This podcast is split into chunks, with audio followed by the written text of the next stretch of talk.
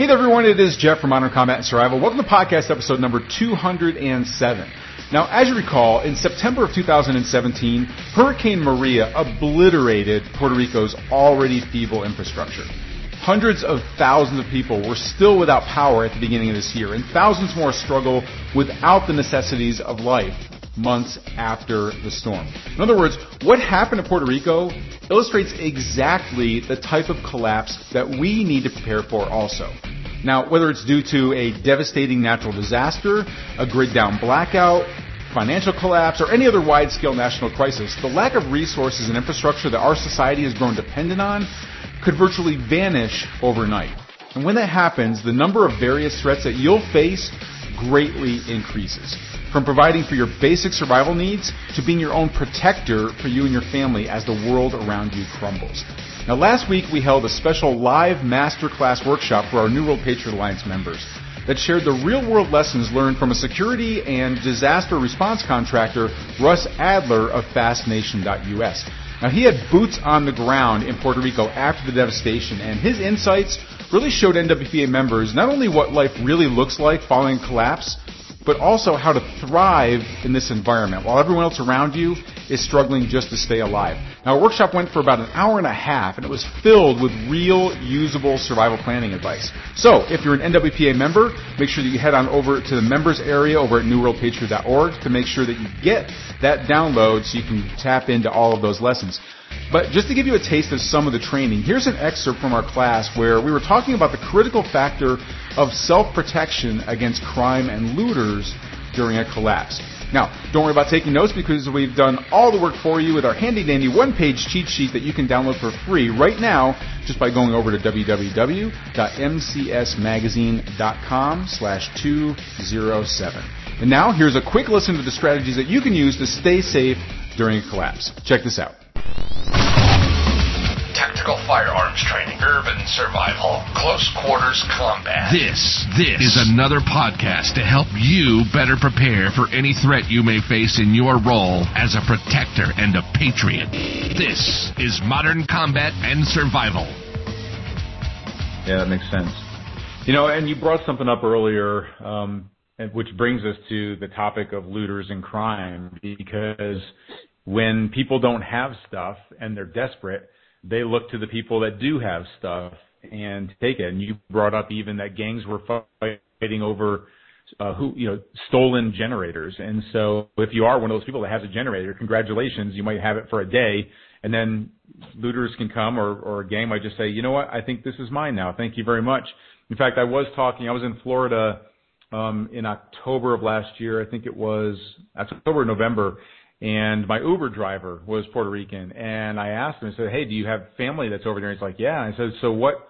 What is life like over there? What are they experiencing?" And he and he said, "You know, the um, one of the big things is that crime has just really risen up, and it's just it's right out in the open because there really was no true police force that was able to keep things, keep the law and order." And he said that the fuel points where people would go to to get fuel and in some of the water points also that there were criminals that were just walking up and just taking people's fuel. And it wasn't it wasn't like they were waiting for them to go down a dark alley or anything like that. Like it was almost like the mob coming in and just holding people up for for fuel and water or, or I'm assuming other resources as well. But I'm curious what you saw there in the way of, of looting and crime and I know, you know, New Orleans, you were there as well, and that everyone knows, you know, a lot of what happened there. But what what did you observe, and and what what can you take from those experiences about how people can protect themselves and their family from crime and looting during a collapse like event? Well, let, let's uh, let's start with New Orleans first. Um, and you know, coming from a law enforcement background, retired law enforcement officer, you know, I was appalled at this, but on three different occasions, uh, I, I saw two of them and then a part of my team that was out on a patrol saw it. A, a, another part of it is seeing law enforcement officers lower themselves to the level of, of crime and looting. Uh, very, very disturbing. So, you know, now that's not a knock on the law enforcement community. I'm just telling you things get so dire so bad that Yeah. even law enforcement officers can stoop to that level. Now, fast forward into Puerto Rico, uh, there were several fuel supply companies on the island delivering fuel. Some of them were escorted by law enforcement officers and excuse me, and military personnel, uh, mainly the government sanctioned fuel runs. And then there were several private security, such as myself and, and my team, that were running private um, fuel runs and stuff. And, and they're they're usually run a lot differently. Um, there were three different occasions where fuel trucks were hijacked. Two of them were with law enforcement escorts. And there wasn't even a shot fired. It was just the threat of force, an overwhelming opposing force rolled up, kindly asked the law enforcement officers to step aside, jumped in the truck and took it. No resistance, not a shot fired. That happened a couple of times that I'm aware of. It probably happened a lot more than what I personally know of, but these these were uh events that happened, you know, in the area that I was operating in at the time. Uh fortunately none of my team folks had that happen to them. Uh they were they were pressed a couple of times, uh had some uh soft penetrations if you will, being scoped out, but I I guess they didn't like what they saw when uh when they saw our guys escorting and they moved on to an easier pick. Once again, I'm not denigrating, I'm not knocking law enforcement, but it, it's all in what the what the bad guys see when they go to attack uh these these soft targets. It, it's a lot easier to get a soft target than a hard target. And here's some ways that you can be prepared, the way you carry yourself, the equipment that you have, whether it's overt or covert. Now we've talked about this uh, in the past on your your appearance and your dress. Certain times you do not want to look like you're you're a tactical operator per se, unless you have the team to back it up. You know, by yourself, one or two people, that could be a target for a bigger group. Uh, if you're a small unit, that has the appearance of strength and and professionalism even even a bigger opposing group they're not going to want to bite off you know a, a force like that so appearance is key um sometimes low profile is the best sometimes high profile is the best each scenario uh, is different, and you got to have experienced people that can recognize that. That is the key: is having good leadership uh, in your group, whether it's your family, your friends, an organized group or not. Is having the leadership that can recognize each scenario for what it is. Um, now let, let's correlate some training. I've been hammering training. You've been hammering training and preparedness. So law enforcement guys, depending on what state or what continent or what country you're from, they're going to go to anywhere from a you know two or three week training course to uh, several months of training. Your military guys are going to go anywhere from you know six to eight weeks, even twelve weeks of basic training, and then you're going to go to another six, eight, twelve weeks of advanced training after that. Uh, on the military side, before a deployment, even your special operations guys have to check some training boxes off before they go down range. You know, and that can be anywhere from a couple of weeks to a couple of months. Your your your basic infantry guys, they got to go through a you know usually a one to three month pre-deployment train up before they get sent down range to a combat operation. That's after they've completed, you know, eight, 10, 12, 20 weeks of, of, of basic and advanced infantry training. Um, so on the law enforcement side, you go through your initial basic uh, recruit course, and then you might, if you have a proactive agency, you might have to qualify once a year. Some agencies are proactive to the point of qualifying four times a year or three times a year.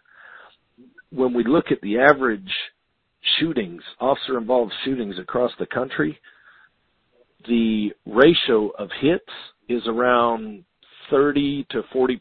Let's just call it 35%. So imagine in your training scenario, I'm gonna I'm gonna go back to Florida, my home state. You've got to qualify by hitting the target in a certain area in the vital area. It's a little Coke bottle shape in the middle of a silhouette target. You've got to qualify with an 80% hit ratio and they only list it as pass or fail. They don't give you a numeric score. They used to long, long time ago, you know, almost 30 years ago when I started. Well, yeah, it's been 30 years.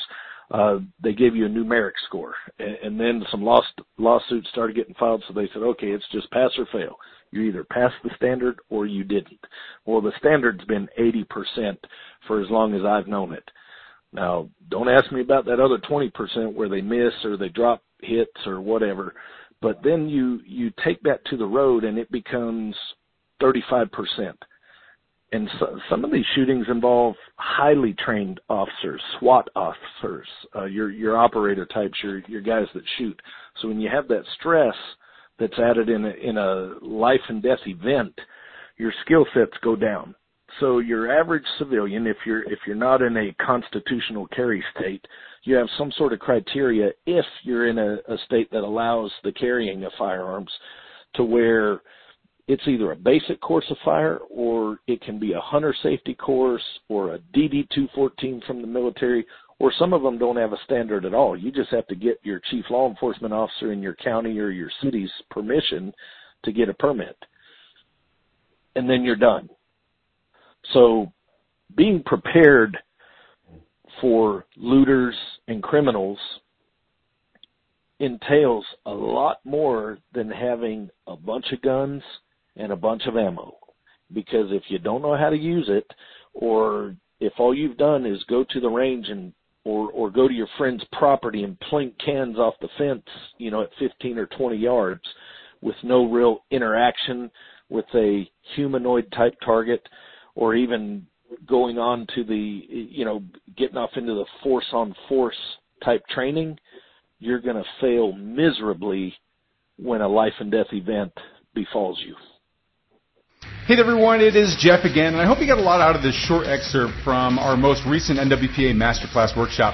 Now for the full recording, as well as all the other video and workshop training available for tactical firearms training, self-defense, and emergency preparedness, make sure that you go and sign up or log in over at newworldpatriot.org, as well as go and check out more of Russ's training that he has available on his website at www.fastnation.us. And until our next Modern Combat and Survival broadcast, this is Jeff Anderson saying prepare, train, and survive.